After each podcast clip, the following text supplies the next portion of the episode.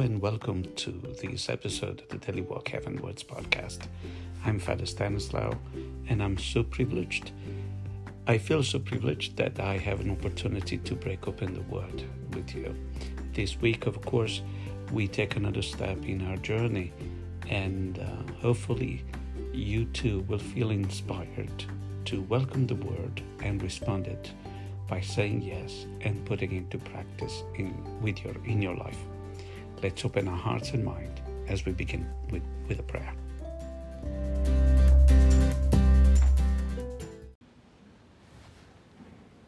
Let us pray.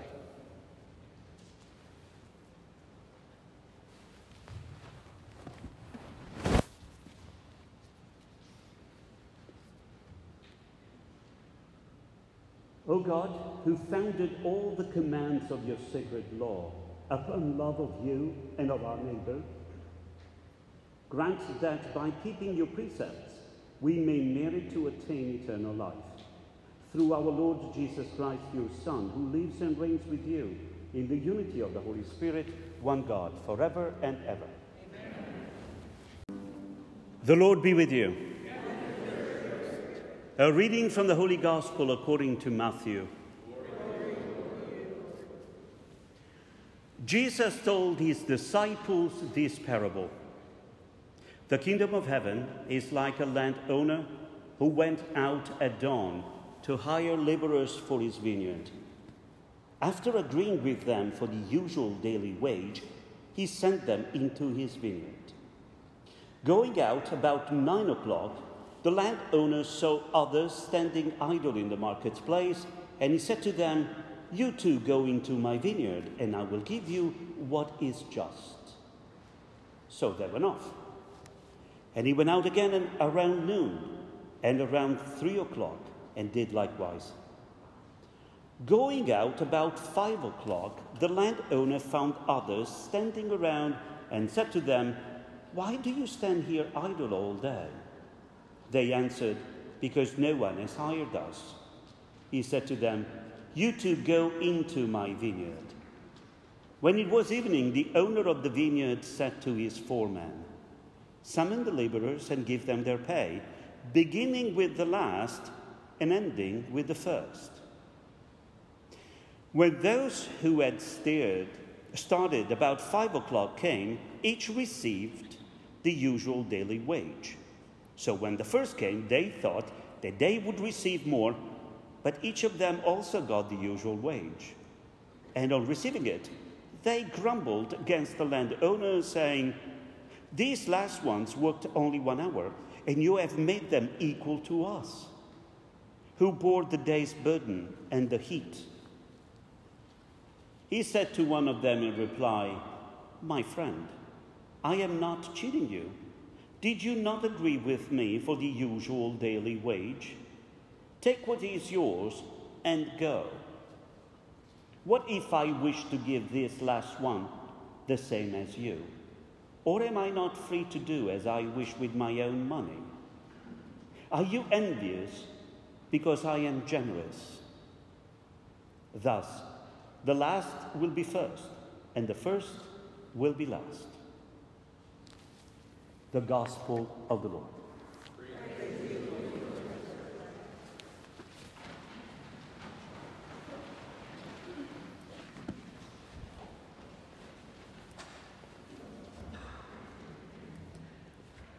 As disciples of Jesus, we take another step that allows us to grow more and more in the awareness of who we are, disciples of Jesus, and move closer and closer to God. But this Sunday, the liturgy of the Word helps us to understand that we have to take these steps. The journey that we are on must be done as Jesus we become disciples of Jesus by becoming more and more like him. St. Paul tells us today, he says, quote, For me to live is Christ, and death is gain. Life itself, the way we live life, must be Christ. That's why we are baptized in Christ too, so that we can rise with him. That's why we, at the sacrament, during sacrament, we receive Christ in order to become Christ. We receive at the Eucharist the body of Christ in order to become another Christ. So let's keep in mind that the process of sanctification, the process we are on, the, the plan that God wants to achieve is to turn it more and more into another Christ. That's why we are the body of Christ. All the parts of a body are parts of the same reality.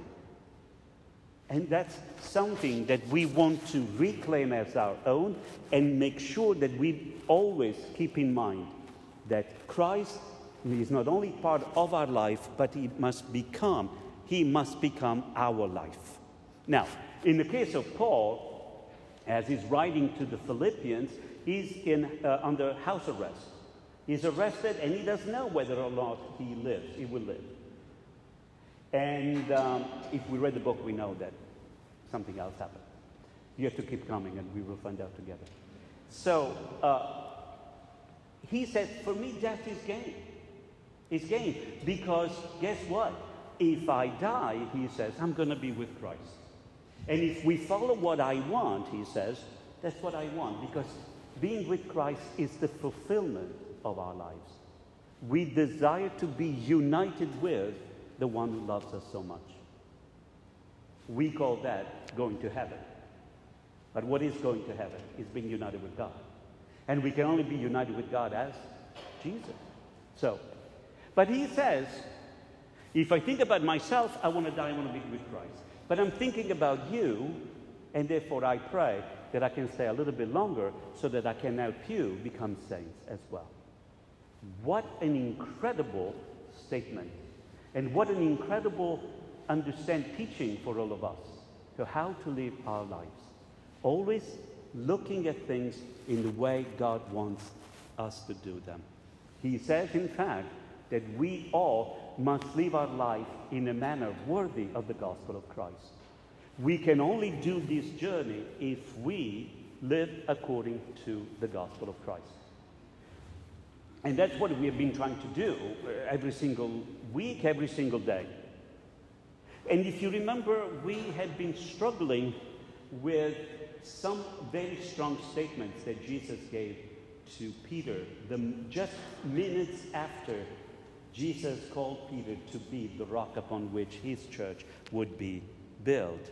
You remember when Peter removed Jesus from the others and said, No, you are not going to be that kind of Messiah. You're not going to be arrested, tortured, and killed. I'm going to tell you what kind of Messiah you're going to be. And what did Jesus say? Get behind me, Satan, because you're thinking not as God does, but as human beings do. And now we, we are reminded of this in the first reading when we hear that God, God's way, God's thoughts, God's understanding is completely different than ours. Completely different. But that is the way we need to uh, engage. That's the way we want to learn because that's the way we can use to become followers of Christ. So, what are we learning today? What is the gospel going to teach us? And what is the challenge for us more and more to think as God does and not as humans do? Well, Jesus gives us this incredible parable that if we look at as human beings think it's absolutely horrendous. And we will find out that sometimes we have the very same challenges. I have the same challenges as those guys in the parable. But anyway, let's go from the beginning. Jesus has a parable, so that means that it's already a story in which one element is so twisted that it will make us go, Ooh, what are you talking about? But that's the only way we can learn that God doesn't think like us. And he begins by saying, the kingdom of heaven is. The kingdom is where God acts. We, it's not just the kingdom that is about to come, but it's already here. And the kingdom of God follows rules that are completely different than human rules.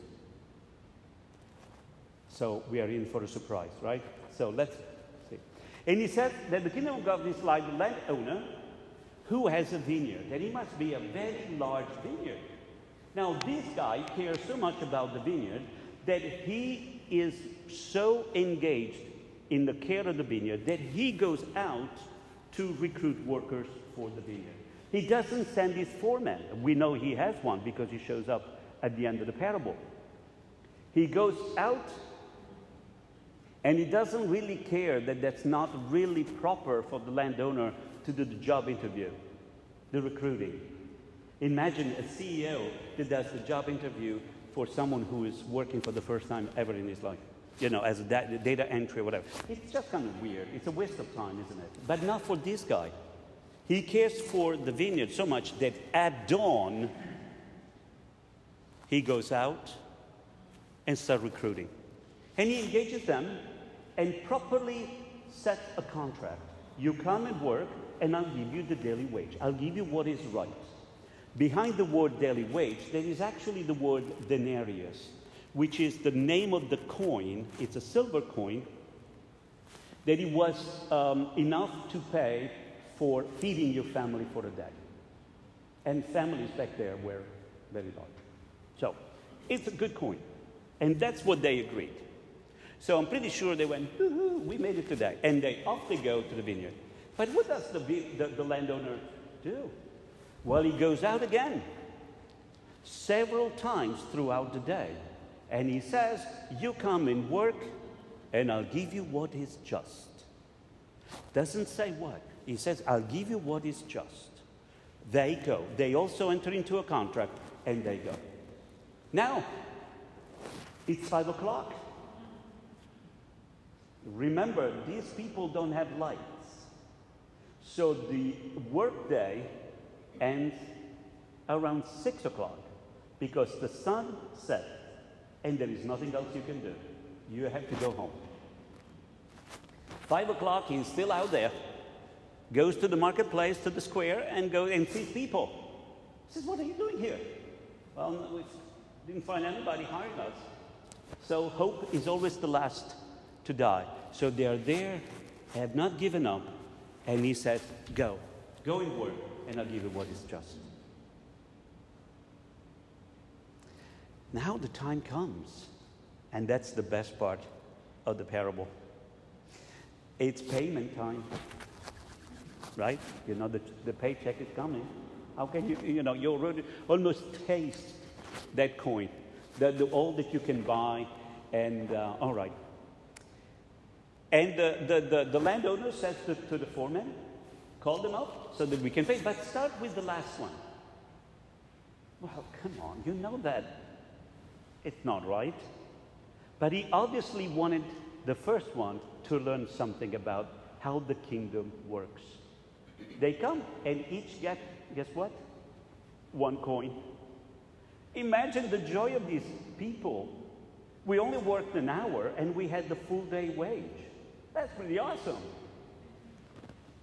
So, of course, the first one comes and says, We're going to get a bonus. Has to be, because just, justice demands this. We work the whole day. And what do they get? The very same coin. And of course, they grumbled. Wouldn't you? I would. In Italian, but I would. Hopefully, that won't understand me, but I believe God speaks Italian so it's okay. So, what happens? They say, Well, why are you giving them the same as us? Ah. And that's how humans think, and not as God does. What is the point of the parable? The point of the parable is that Jesus, the landowner, was able to see things that obviously those guys were not able to. And in fact, the landowner says, What's your problem? Did I not agree to give you this amount of money? Am I giving you less? No. So you're getting exactly what we agreed. Are you envious because I'm generous? And in the first reading, we hear that God is generous in forgiving. So we sometimes grumble, don't we? I know I do sometimes. When I even think that those guys are just as forgiven, as loved by God as our tribe. We tend to, in a very human way, we tend to think in terms of tribes, in terms of my group, that must be better than your group, because we are the guys who, dot, dot, dot, right? And the parable is teaching us to stop thinking in this way. When we think that only we deserve to be forgiven, only we deserve to be getting the, the coin, we deserve to have God's grace over and against those other guys. Those other guys should have something, granted, but not as much as we. Right? Because, oh, dear Lord, we come to church every Sunday. Now imagine how it would work if I would say, Well, I come to church every day, so in heaven I should have a, a seat closer to the Father, to God. So I want to enjoy the, the angels playing the harps and things, you know, and I don't want anybody to sit in front of me. Because I come to church every day. And it's about merit, right? How many prayers we say, how many masses we go to. Isn't that what it's all about? And then, of course, well, you come once a week, so you're going to get a couple of pews back. How about that? And who's going to be at the very bottom, uh, you know, the very back? Maybe the people who just come Christmas, Easter. Don't you think it's fair?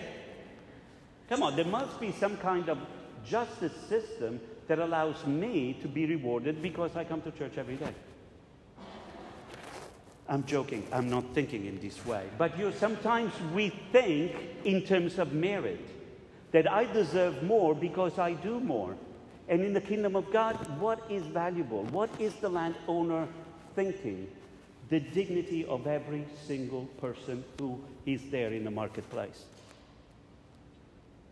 You know, if they didn't get hired, the, the kids would not be eating that day.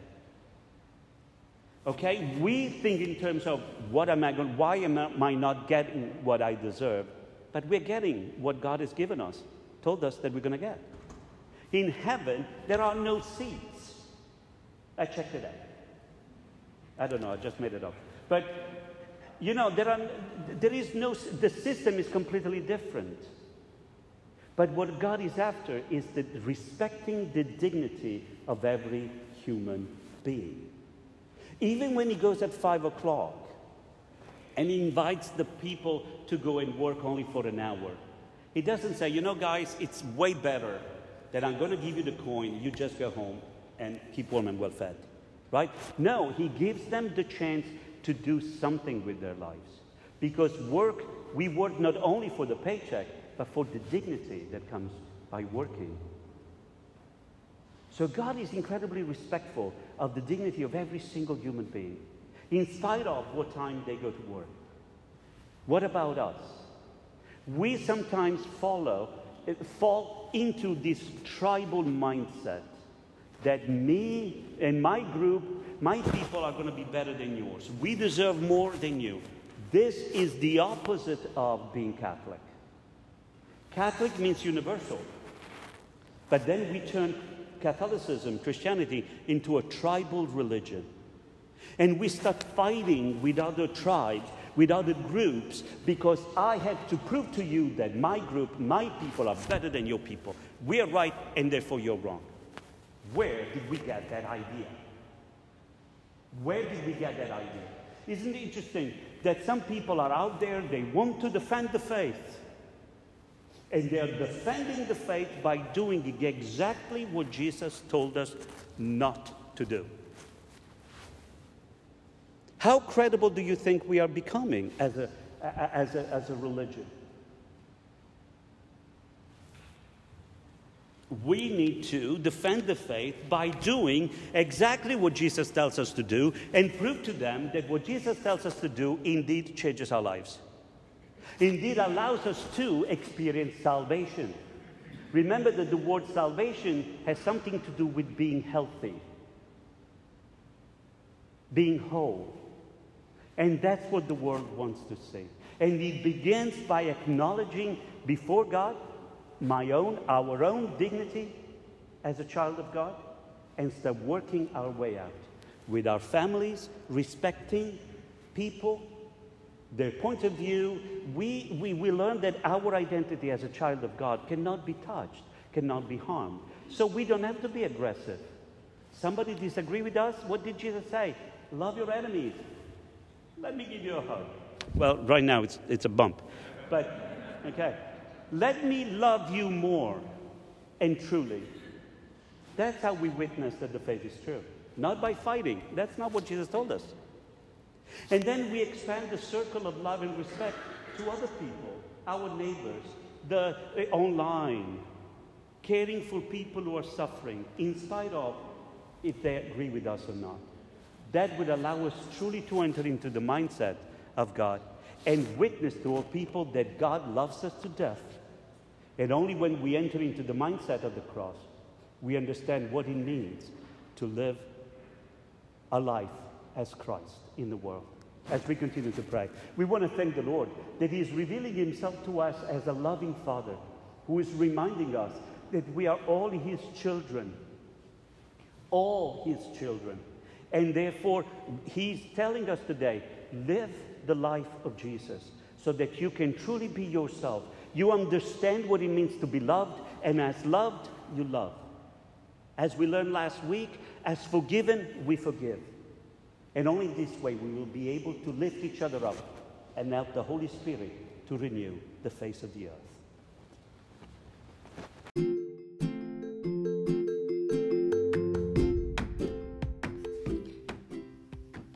Hope you felt inspired by the word and empowered to respond it properly. I wish you well and I ask you to continue to pray, as I always do, to pray for all of us involved in the ministry of the word as we continue to pray for you as you listen and receive the word so that together we can put it into practice and move closer and closer to the Father. God bless, and I'll talk to you soon. Bye bye.